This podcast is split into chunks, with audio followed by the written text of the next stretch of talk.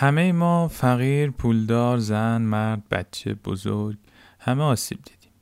به خصوص از کسایی که دوستشون داریم. این جمله رو وقتی دبیرستان بودم یه استاد بهمون گفت جوری که تصویرش، صداش، لحنش برای ما موند که موند. من میسم سالهی هستم از مجله اینترنتی روانشناسی انگار که این اپیزود 21 از مجموعه پادکست های روانشناسی انگار که است راجع به آسیب هایی که خوردیم. من توی این پادکست ها تجربیاتم رو روانشناسی به زبون خودم براتون میگم.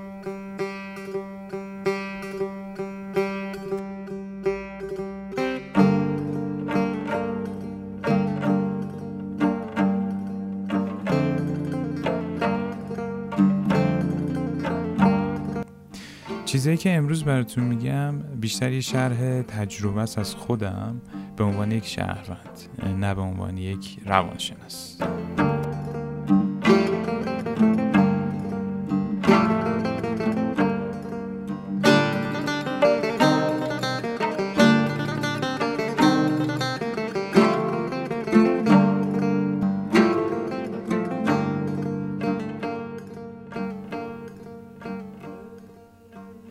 من دبیرستان فرهنگ درس خوندم.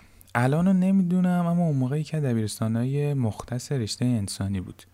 همه کسایی که اونجا می اومدن فقط علوم انسانی میخوندن. چون یادم دبیرستان های فرهنگ رشته دیگه ای رو آموزش نمی‌داد.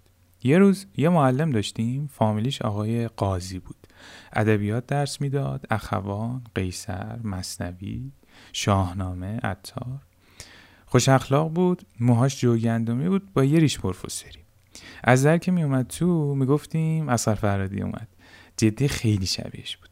از اینا بود که همیشه ته چهرش لبخند داشت. البته نه اینکه با لباش بخنده بیشتر با چشاش میخندید.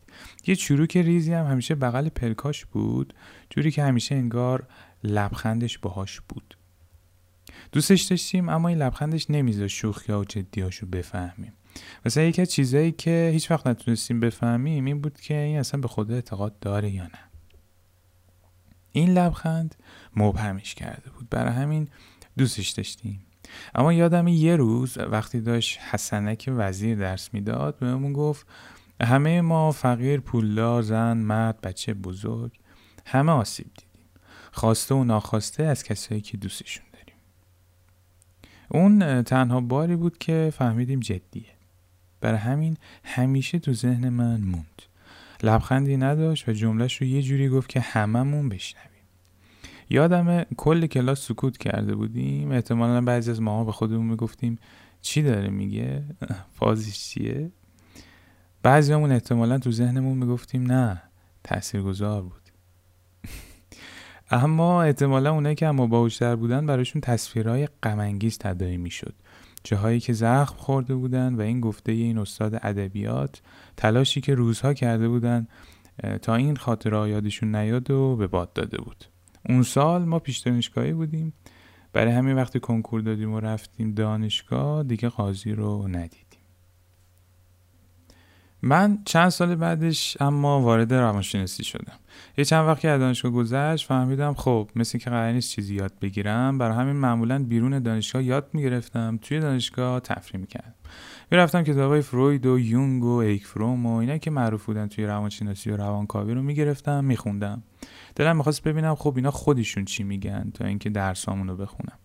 همینطوری که اینا رو میخوندم و توی حال و هوای روانشناسی بودم کم کم این جمله هی برام معنی پیدا می‌کرد.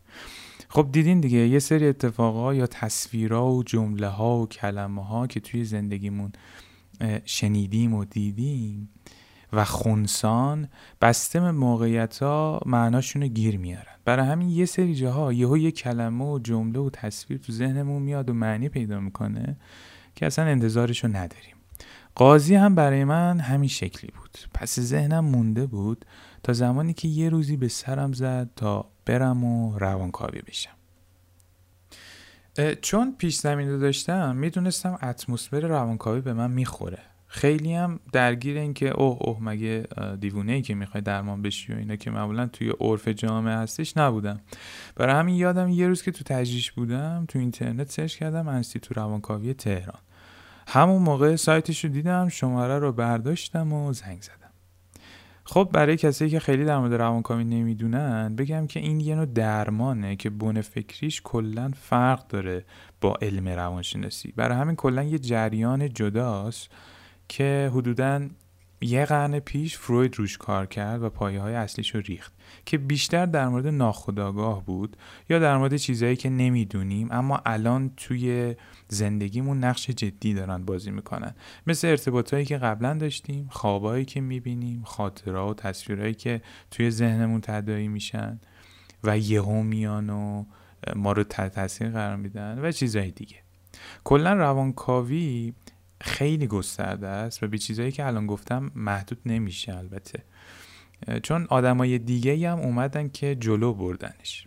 خلاصه خیلی الان واردش نمیشیم اما اینو گفتم که یه نگاه اولیه نسبت به روانکاوی داشته باشیم. از اون تماس توی تجریش تا امروز که پشت این میکروفون دارم براتون حرف می‌زنم چیزای زیادی از این درمان یاد گرفتم. اما یادمه توی یکی از جلسه ها وقتی جلسه سختی بود و تموم شد و من در و پشت سرم بستم تصویر اون روز دبیرستان رو دیدم. با همون سکوت بچه ها و صدای قاضی و جمله که داشت می‌گفت.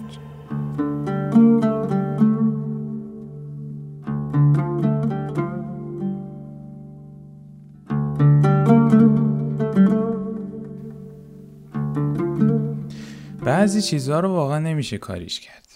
مثل همین جمله مثل همین واقعیتی که خب آسیب دیدیم دیگه. اینو توی رفتارها می‌بینی توی ارتباطهای روزانت می‌بینی که آدما آسیب دیدن. اما جوری رفتار می‌کنن انگار که چیزی نبوده. یعنی کل داستان زندگی انگار حول محور فرار از این آسیبا براشون شکل گرفته. مثل آدمایی که اعتیاد پیدا می‌کنن به هر چیزی به مواد به کار به سکس به اخبار. که دیگه اون آسیبا یادشون نیاد. اما حداقل الان توی روانشناسی اینو می‌دونیم که زخم هامون به لحاظ روانی نه تنها فراموش نمیشن بلکه کاملا ما رو می‌تونن کنترل هم بکنن. یعنی مثلا وقتی من وارد یه رابطه میشم که طرف منو ول می‌کنه و میره و من حس ترد شدن دارم توی رابطه بعدیم این حس ترد شدنه چه بخوام چه نخوام داره به رفتارم جهت میده. بدون اینکه بدونم. برای همین اولین چیز معمولا توی درمانای روانی اینه که آگاه بشیم به اینکه واقعا من یه جای حالم بد بوده. عیبی نداره. سختی کشیدم آسیب دیدم باید برگردم بهش سوگواریشو کنم و یه جورایی باهاش رفیق بشم. چون در هر حال توی من هست و تاثیر می‌ذاره توی زندگی.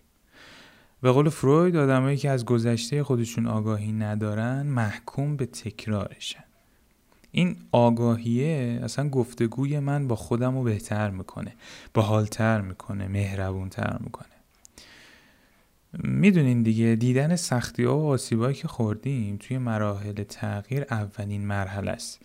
یعنی مثلا من زمانی می‌تونم بگم خب لاغر می‌کنم یا کمتر غذا می‌خورم که اصلا متوجه این باشم که چاقم و اضافه وزن دارم. همیشه هم یه سری آدما هستن که این تلنگره رو می‌زنن. برای من قاضی اون آدمه بود. روانکاوم اون آدمه بود. خانوادم بعضی جاها اون آدما بودن. ولی خب واقعا فشاری که آدم بهش میاد برای تجربه هیجانی دوباره اون آسیبا سخته. اما انگار مسیرش از همین سختیه میگذره. من خیلی خیلی دلم می‌خواد که مثل همیشه شما مگه دوست داشتین از تجربه هایی که رد کردین و آدمایی که باعث شدن به این آسیبا توجه کنین برای من و برای همدیگه بگین.